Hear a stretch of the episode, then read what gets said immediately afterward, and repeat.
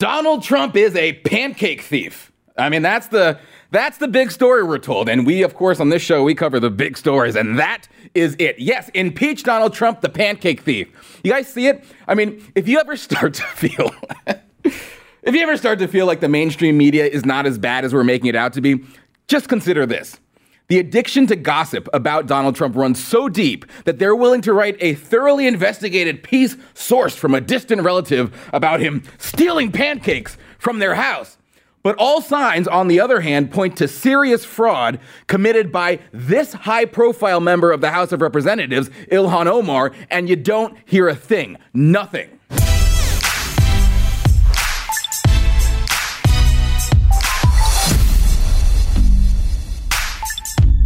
Mounting evidence that Ilhan Omar did indeed marry her brother in an immigration fraud. But first, let's make some money, baby. All right, summer's over, and maybe you never quite got that beach body that you were hoping for, but there is always next year, and you got to start now if you want to be in shape for next summer. You can get a jump start with Riduzone. There's one ingredient in it. It's called OEA, and OEA, what it is, is it's a natural metabolite of olive oil. It's produced in the body. You produce it. I produce it. Everybody produces it.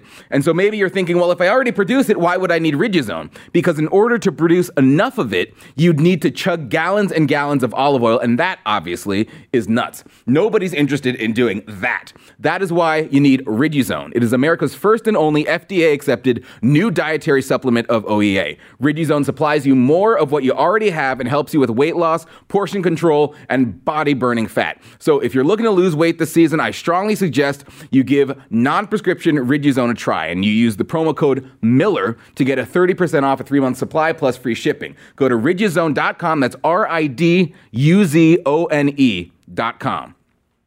All right, so the pancake thing that I mentioned at the top was not a joke. Trump has Trump has been credibly accused, you know, they love credibly accused of stealing pancakes from a relative. According to Newsweek, and brace yourself because this is intense, a distant cousin of the president, Alice McKay, related to Trump through his mother's family, the MacLeods, said the commander in chief is an unpleasant man who has never used any of his wealth to help his mother's local community.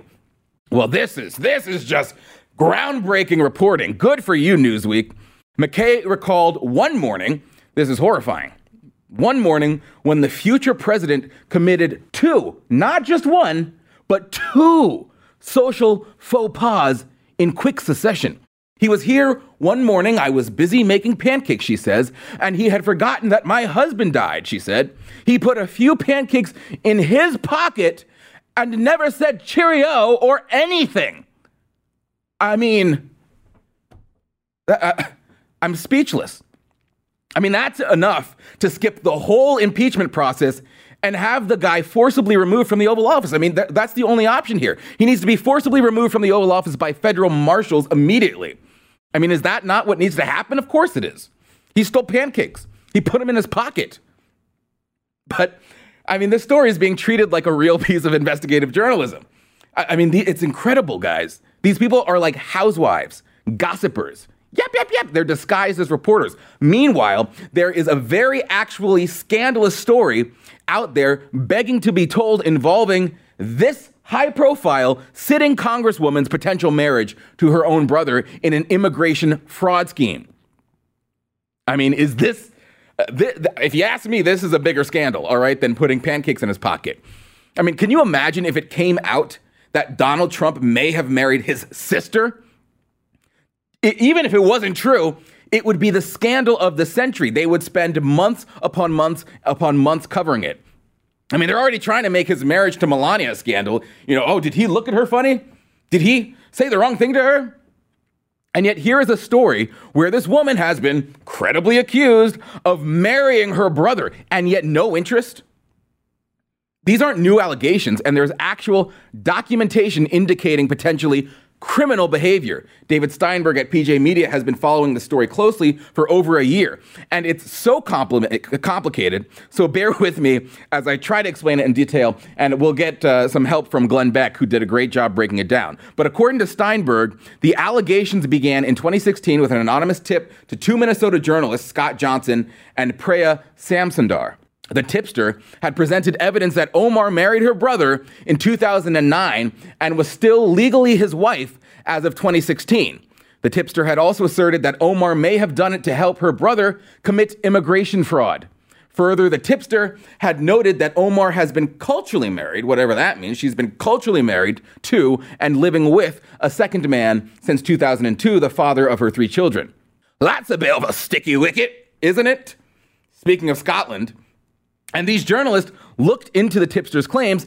In Minnesota, divorce records are public. So uh, parts of what the tipster claimed were quickly proven true. And Preya Samsundar, one of the original reporters that I mentioned earlier, wasn't having much luck getting satisfactory responses from Omar's campaign team. But in reading the city pages profile, she made a discovery. She said, quote, whether or not Mr. Zurowski, the author of the City Pages profile, realizes it, he has shed new light into the Omar case. The story, which was originally published on Wednesday, October 26th, Mr. Zurowski wrote that Ilhan Omar's father is named Nur Said Elmi Mohammed. A day later, Zurowski's article was changed, and now Omar's father's name appears in the article as Nur Omar Mohammed. Father's name, Nur Said Elmi Mohammed, it's important because that lends far more weight to the theory that her second husband, Ahmed Nur Said Elmi, is in fact her brother because of that Nur Said part. And if he is her brother, then she would be guilty of marriage and immigration fraud. Ahmed Nur Said Elmi, okay, that's her second husband. She had a first husband that she was faith married to, who she faith divorced to, Mary Elmi. You know what? I could go through all this point by point, but instead, it would make much more sense on a timeline. So, like I said, we're going to go to Glenn Beck, who did just that and presented it visually. She has a faith marriage, interfaith tradition, which of course is Muslim. So wedding bells, interfaith marriage in 2002. Now they get busy, as most young couples do, and they have a couple of kids. But then things turn out a little sad. Yes, the home that they had built together, with the heart over the door, turns out that they have to have a faith divorce. Now, I don't know how you get a faith divorce, but they got one. So they get a faith divorce. I don't know who kept the faith kids or what happened.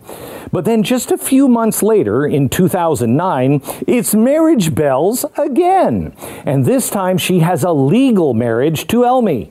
And it's a faith marriage too, except this time it's not Islam, it's Christian. She has a Christian minister do the ceremony, even though her husband, her, and her ex husband are all Muslim. Okay, that's not weird at all because they honeymoon at college at North Dakota State University. Now, you might ask yourself, yes, but where was their love nest? Well, their love nest is really kind of, really kind of interesting. Um, here's the documentation, by the way, of the second marriage here. This is the application. Here's their actual marriage certificate. Um, and where do they live?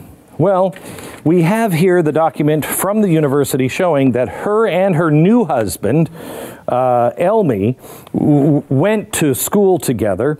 Um, but they lived in this house. And they lived in this house while Hirsi was living there and the two kids. So, kids, this isn't going to screw you up at all. Mommy's just married a new man, and we're going to live with daddy's or with mommy's faith partner, along with mommy's legal partner, and you two kids, and we're going to school. Don't worry about it. So they separate at the same time they graduate from NDSU. But here's what's crazy just a month later, a month later, she falls in love again with Hirsi.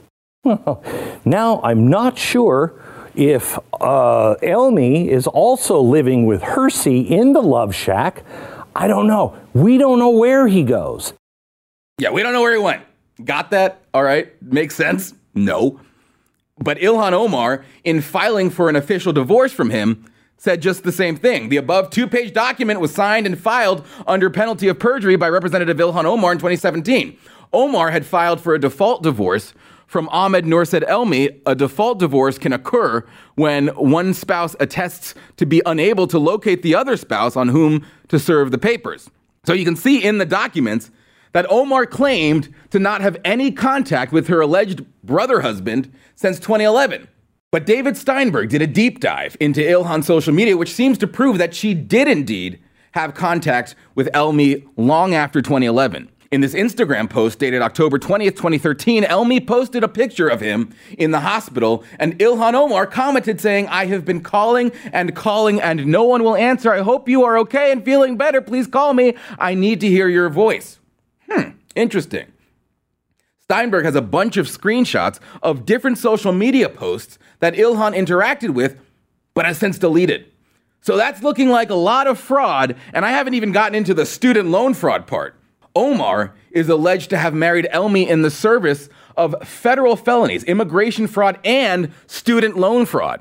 While the latter may seem comparably minor, the penalties for a falsified FAFSA, that's the form you got to fill out to get college loans, are severe. A $20,000 fine and up to five years in prison. Also, a falsified FAFSA implicates the accused in years of subsequent fraudulent filings with the IRS.